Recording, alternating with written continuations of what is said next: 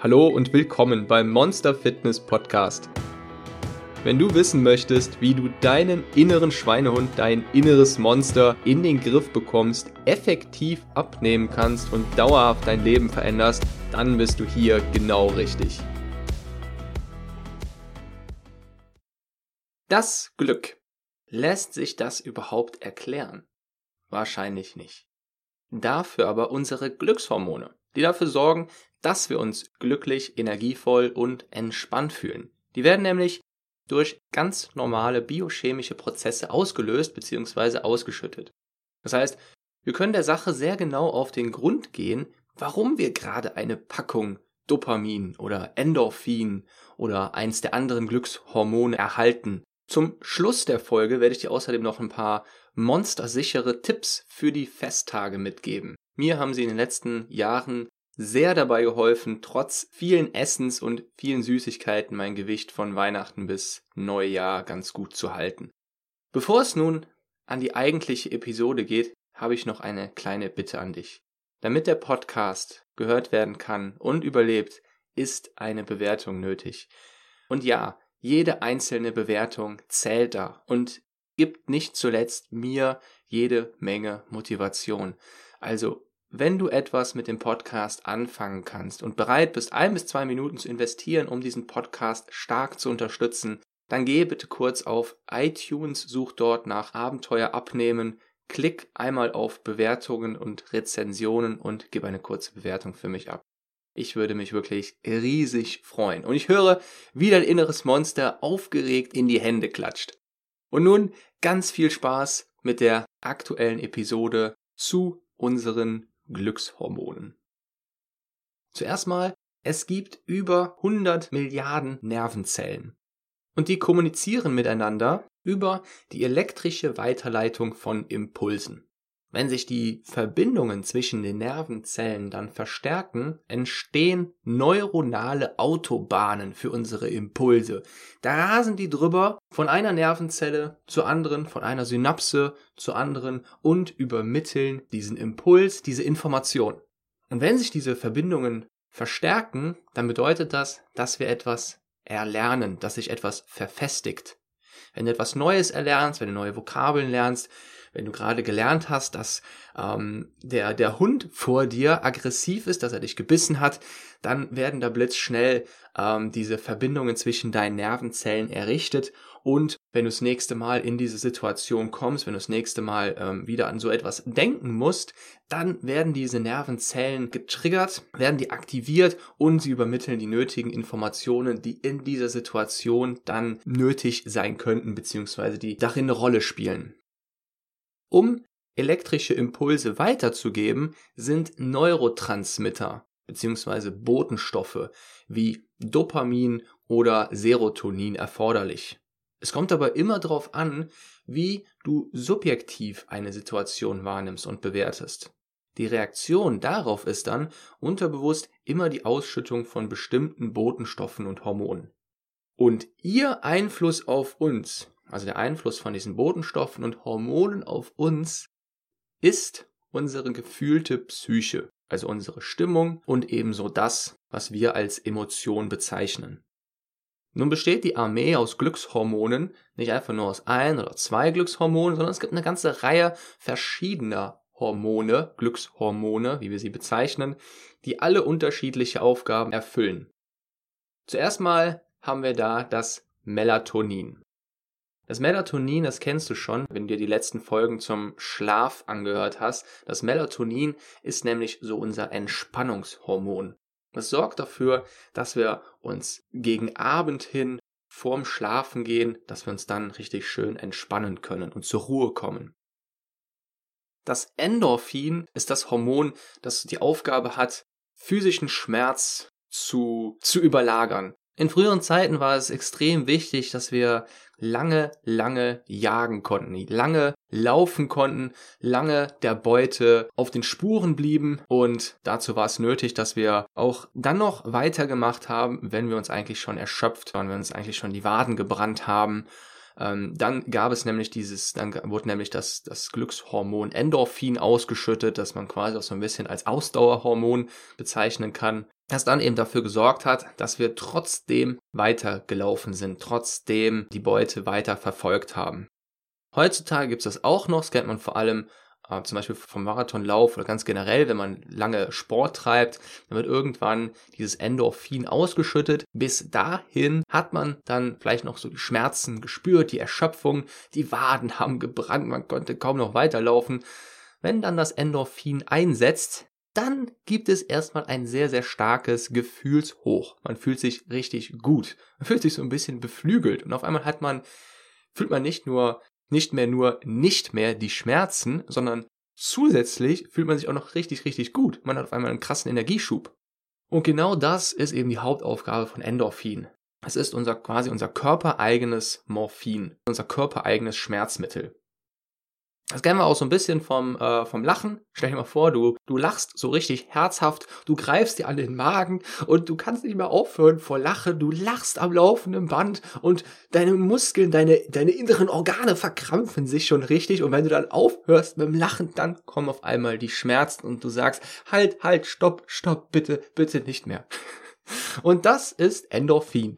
Bis dahin hat es den Schmerz überlagert. Wenn Endorphin weg ist, ja, dann merkt man die Schmerzen genauso wie eben nach einem Marathonlauf. Dann merkt man, wie die Waden eigentlich brennen und mal die, die, die, ja, teils höllischen Schmerzen äh, kommen dann an, ans Tageslicht.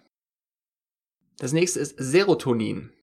Unser Glückshormon, das für tiefe Zufriedenheit sorgt und dass man auch so ein bisschen als das Hormon bezeichnen kann, das für unseren Stolz zuständig ist, für Anerkennung. Denn es ist ein Hormon, das nicht unbedingt, das nicht nur alleine funktioniert, sondern das dafür sorgen soll, dass wir nicht alleine durch die Welt irren, sondern uns mit Artgenossen zusammentun und ja, sinnvoll als Gruppe interagieren. Es gibt eine berühmte Geschichte von den vier Büffeln, die mit ihrem Hintern aneinander stehen. Und in jede Richtung stehen die Hörner ab, die Löwen, die in der Prärie um diese vier Büffel herumschleichen, sehen keine Angriffschance, die Büffel sind von allen Seiten geschützt, sie sind unangreifbar, aber sobald sich da ein Büffel aus der aus dieser Formation löst und äh, die anderen Büffeln dann auch so vor sich so einsam in der Prärie anfangen dann zu grasen, dann kommen die Löwen und die Büffeln haben keine Chance mehr, werden ein nach dem anderen gegessen.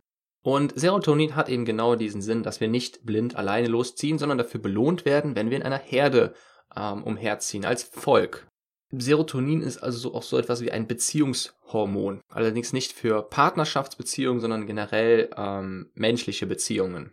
Es motiviert uns für Beziehungen und es soll Beziehungen verstärken.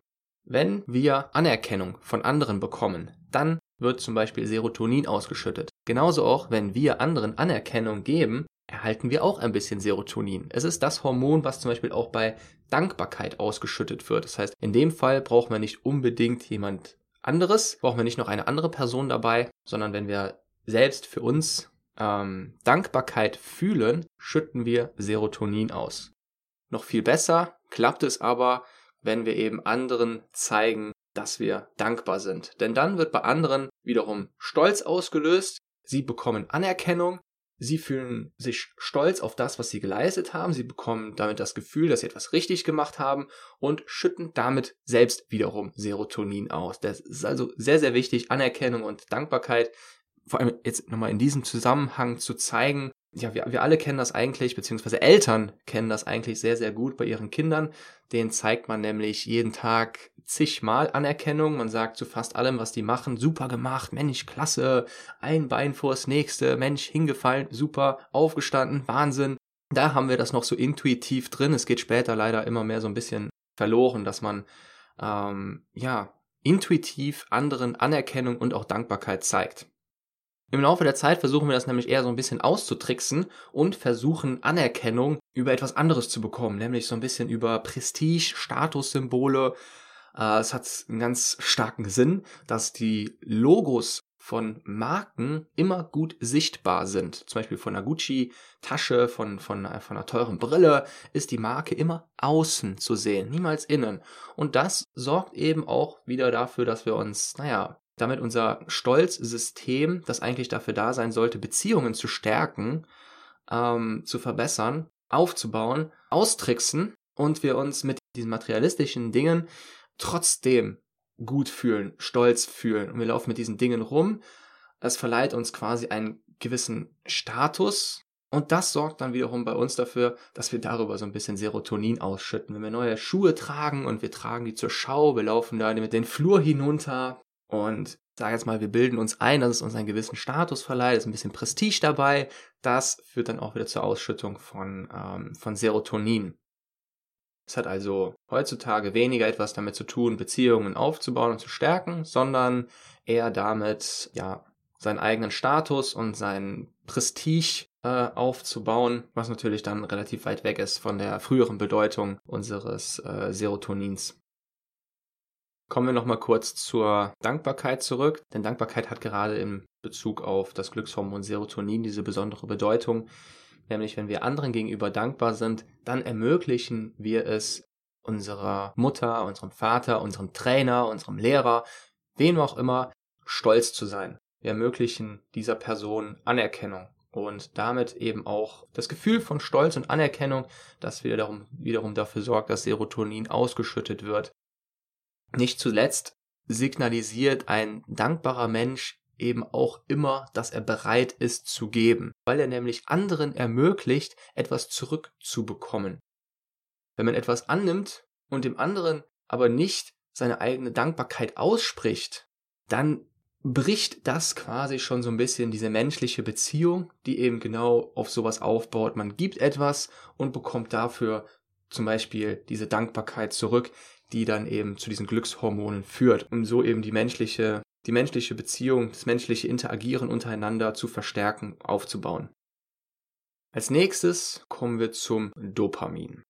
Das Dopamin ist wahrscheinlich das mit Abstand wichtigste Hormon, wenn es um das Thema Selbstmotivation geht, dranbleiben und Ziele erreichen. Und damit eben auch fürs Abnehmen. Dopamin kann man auch als Antriebs- und Motivationshormon bezeichnen.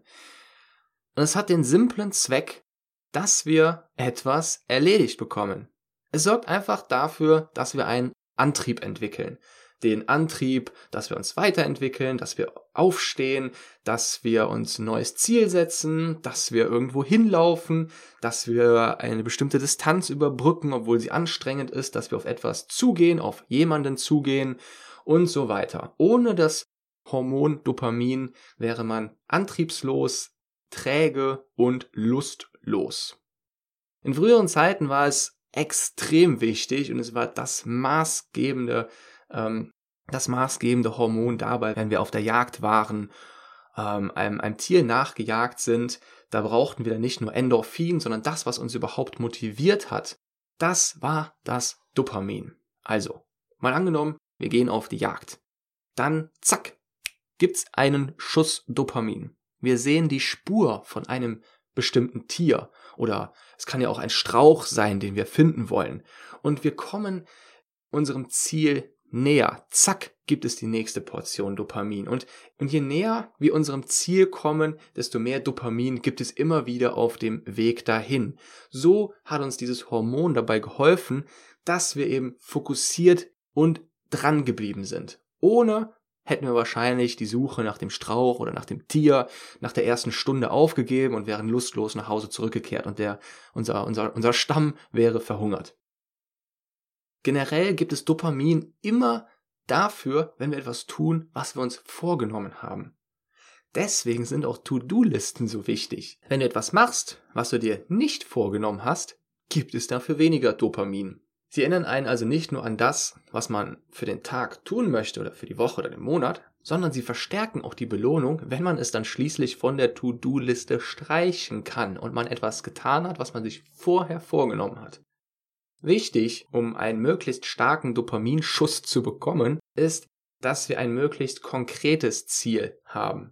Das heißt, es würde nicht ausreichen, irgendeinem ja, allgemeinen Ziel so verschwommen hinterher zu jagen, sondern es gibt nur diese Dopamin-Ausschüttungen auf dem Weg dorthin, wenn wir auch ein klares Ziel haben.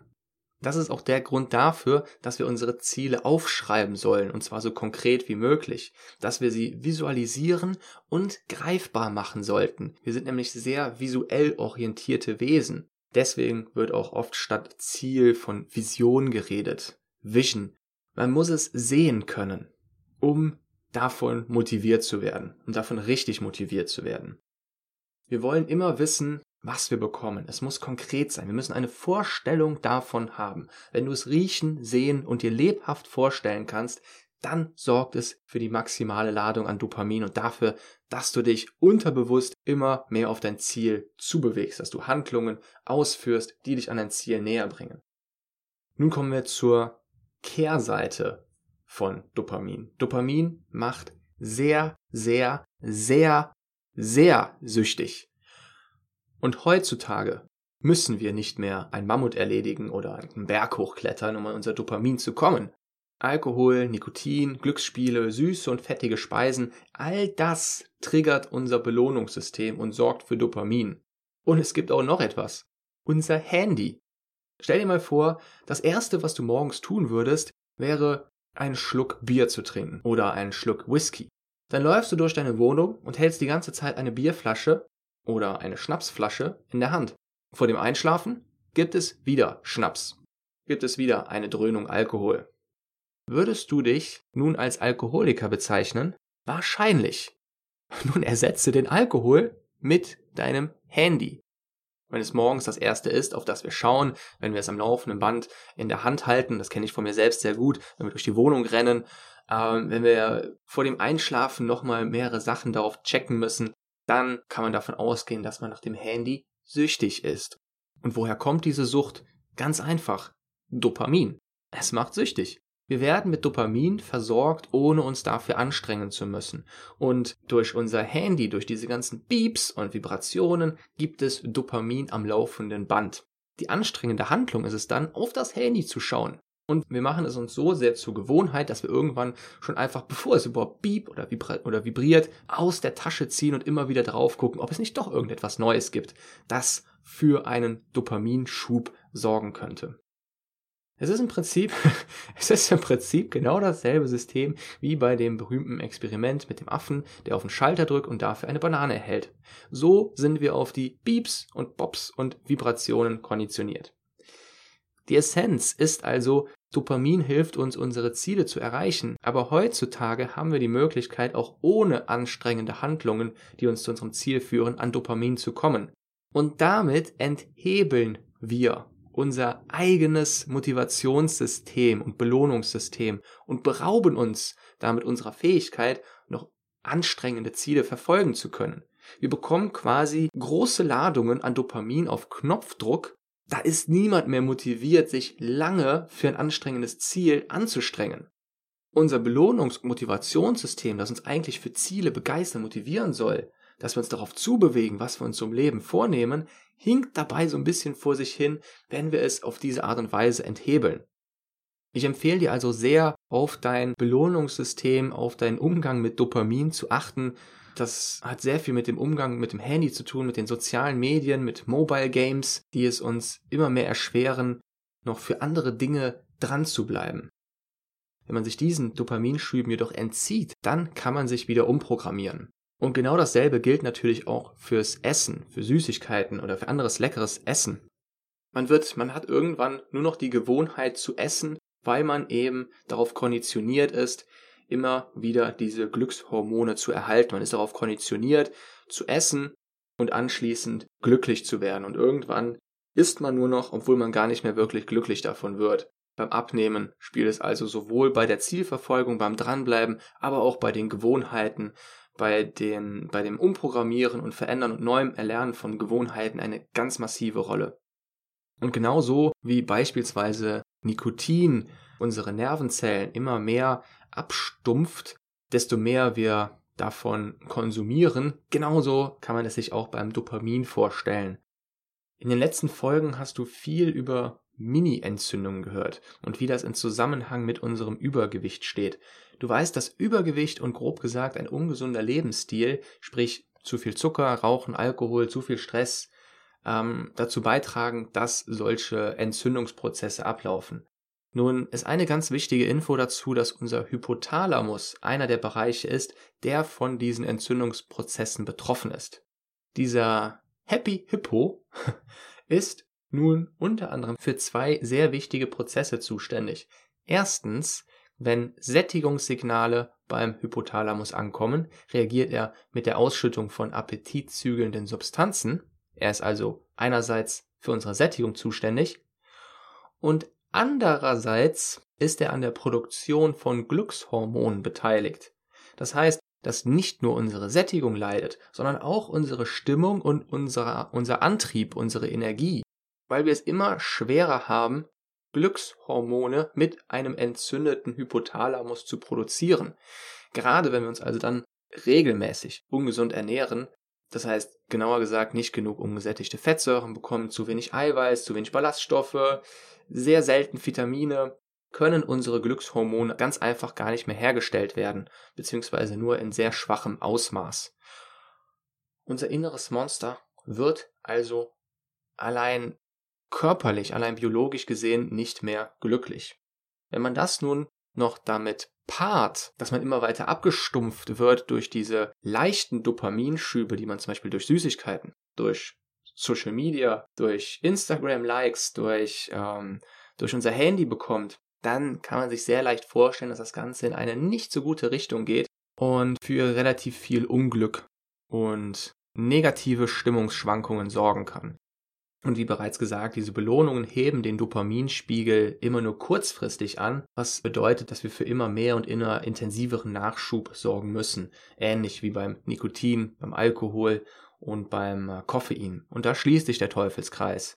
Je mehr wir uns also künstlich dopen und belohnen, sei es mit Kaffee, Kippen, Smartphone, Bier, Rotwein, desto mehr schwächen wir unser Belohnungssystem ab. Allerdings muss man natürlich dazu sagen, wenn man es nicht regelmäßig macht, wenn man es äh, nicht damit übertreibt, dann wird unser Belohnungssystem davon schon noch ganz gut intakt bleiben. Das nächste Hormon ist das Oxytocin. Das ist unser Kuschelhormon. Denk mal bitte an einen Freund, den du so richtig gern hast und mit dem du sehr gerne Zeit verbringst. Nur mal angenommen, ihr sitzt nun zusammen, ihr sitzt zusammen im selben Raum, sagen wir im Wohnzimmer, dann ist das Erstaunliche, obwohl ihr kein einziges Wort miteinander wechselt, fühlst du dich bereits wohl. Es ist ein gutes Gefühl, in der Nähe dieser Person zu sein, für dich. Unser inneres Monster sucht immer die Gesellschaft von denjenigen, bei denen es sich wohl und zugehörig fühlt. Es ist zum Beispiel vor allem dann unser Partner, vorausgesetzt wir haben eine gute, liebevolle Beziehung, dann ist unser Partner der Mensch, der massiv bei uns für die Ausschüttung von Oxytocin sorgt, unserem Kuschelhormon, das immer dann ausgeschüttet wird, wenn wir Zugehörigkeit, Sicherheit, Wohlbefinden erfahren. Außerdem wird es auch ausgeschüttet, wenn wir mit jemandem Kontakt haben, deswegen Kuschelhormon. Das ist ein weiterer Sinn, weshalb wir Hände schütteln oder noch besser uns umarmen. Eine Umarmung sorgt dafür, dass Oxytocin ausgeschüttet wird. Vorausgesetzt eben wieder, du umarmst einen Menschen, den du wirklich gern hast und nicht nur der Form halber. Wenn du getröstet wirst, wenn es dir schlecht geht, dann läuft das in der Regel so ab, dass man dann einen Arm um die Schulter gelegt bekommt, in den Arm genommen wird, wir lehnen uns aneinander und das hat eben auch ganz intuitiv schon diesen Sinn, dass man eben äh, menschliche Nähe erfährt und das verstärkt massiv unser Hormon Oxytocin. Man wird intuitiv dazu motiviert, dazu verleitet, ähm, eben diese menschliche Nähe einzugehen und es fühlt sich einfach gut an. Nun gibt es noch einen anderen Weg, um an Oxytocin zu kommen und das ist selbstlose Hilfe. Und da gibt es wirklich hochinteressante Studien zu. Es wird nur schwach ausgelöst, wenn wir Geld spenden, aber stark, wenn wir etwas tun, wofür wir unsere eigene Zeit und Energie opfern müssen. Also mal angenommen, du versendest jemandem eine E-Mail und machst dieser Person in dieser E-Mail ein Kompliment, sagst vielleicht, dass er oder sie etwas ganz besonders toll gemacht hat, dann gibt es dafür Oxytocin, aber nur sehr wenig. Rufst du denjenigen an und sagst es ihm persönlich, gibt es wesentlich mehr Oxytocin. Und zwar nicht nur für dich, sondern auch für die andere Person, die eben diese persönliche Nachricht erhält. Ähnlich wieder wie beim Serotonin. Das allerbeste ist natürlich, wenn man sich direkt neben die Person setzt, ihr in die Augen schaut und dann sagt, wie toll sie das gemacht hat.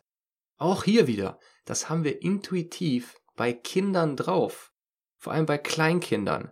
Da machen wir das auch jeden Tag, zigmal. Aber es geht im Laufe der, der Jahre immer mehr verloren und es wird immer selbstverständlicher, dass man eben nur noch eine Nachricht abschickt, eine E-Mail, eine WhatsApp-Nachricht, äh, in der dann drin steht, hey, gut gemacht, vielen Dank, alles klar, super, ja, vielen Dank und so weiter.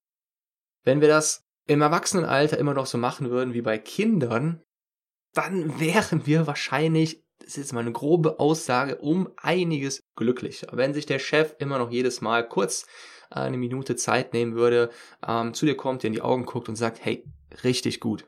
Hat mich sehr gefreut. Sagen würde, statt per E-Mail oder auf anderem Wege, dann ähm, wäre man wahrscheinlich wesentlich glücklicher.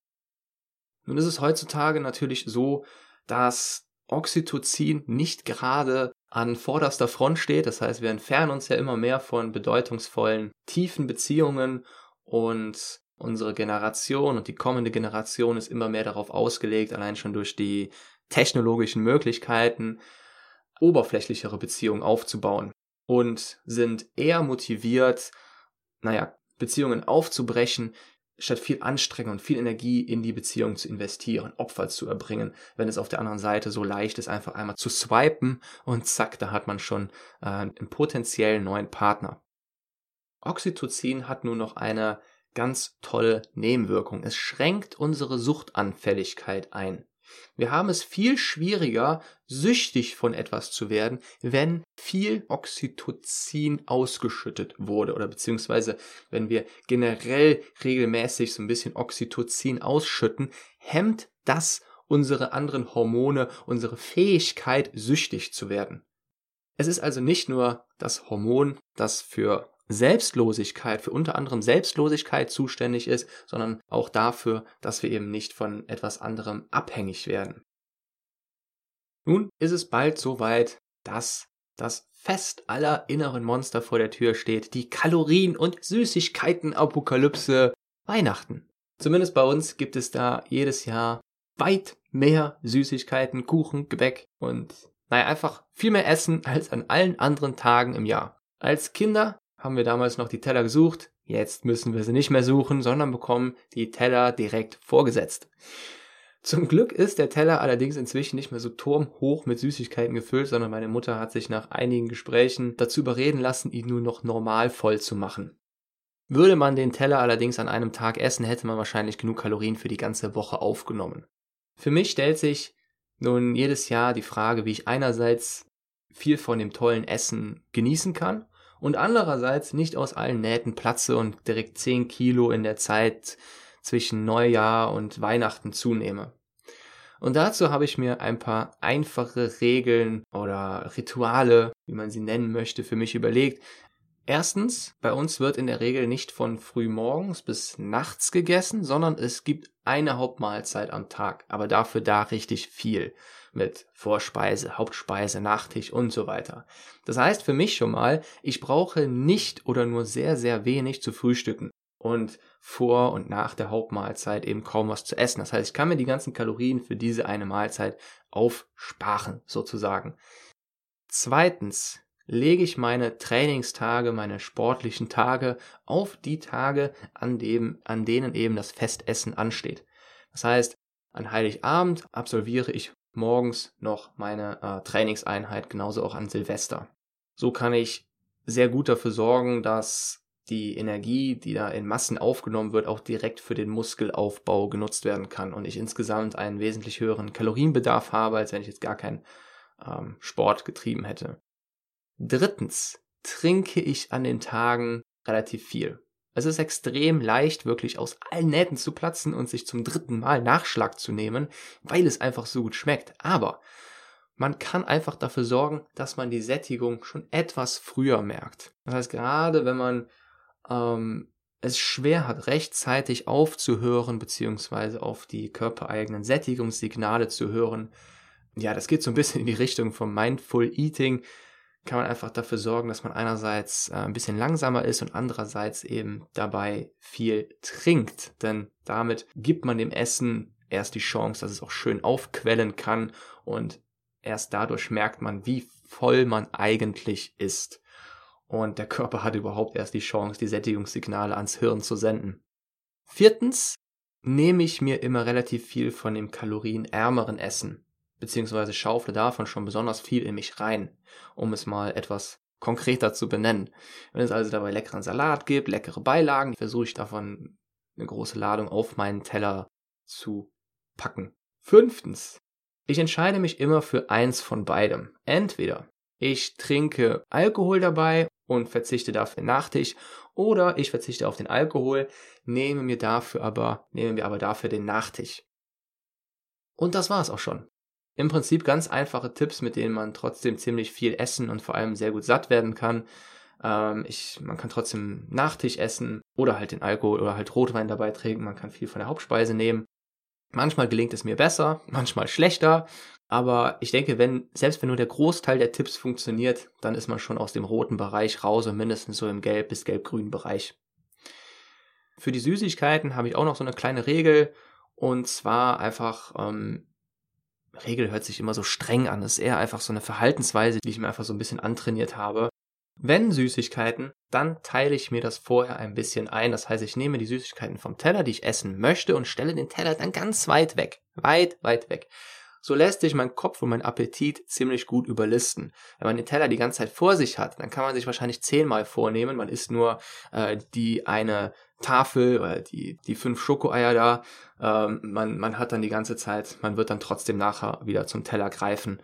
Oder beziehungsweise man sieht sich die ganze Zeit diesem Druck ausgesetzt und dieser Gelegenheit nicht doch da zuzugreifen. Und das gilt auch für andere Leckereien der Nähe. Da haben wir zum Glück bei uns so ein bisschen auf die Regel geeinigt, dass nach dem Nachtisch alle anderen Leckereien wegkommen, damit man da nicht wirklich ununterbrochen weiter isst. Denn ja, Gelegenheit plustert unser inneres Monster eben so richtig auf. Wir werden da zum Gremlin. Und nun hoffe ich, dass ich dir mit den Tipps da ein bisschen, ähm, ein bisschen erleichtern konnte, Kalorien einzusparen, nicht aus allen Nähten zu platzen. Und ich wünsche dir, deiner Familie, deinen Liebsten ein ganz tolles Fest, schöne Feiertage und natürlich auch einen entspannten oder actionreichen Rutsch in das Jahr 2020. Lass es knallen oder mach's bequem. Bei mir wird's eher entspannt.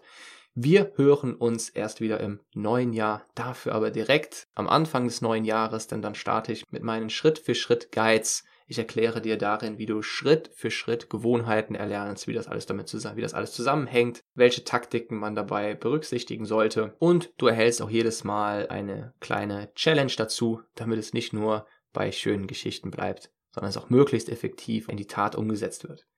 Darfst also gespannt sein. Bis 2020 dein Monster Coach. Das war eine weitere Folge des Monster Fitness Podcast. Nein, noch nicht ausschalten. Ich habe eine kleine Bitte an dich. Wenn dir der Podcast gefällt, dann wäre es das Größte für mich und den Podcast, wenn du eine Bewertung bei iTunes hinterlässt. Nur damit kann der Podcast unterstützt und vorangetrieben werden oder anders formuliert, das Monster geht ein, wenn es nicht mehr gefunden wird. Ich lese mir jede Bewertung durch und werde sehr davon motiviert.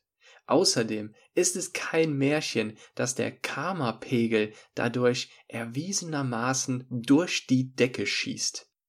Auf iTunes findest du den Podcast unter Abenteuer abnehmen, ansonsten findest du mich unter www.monster-fitness.com und auf Instagram unter abenteuer.abnehmen. Ich wünsche dir und deinem Monster einen wunderbaren Tag. Bis zur nächsten Folge.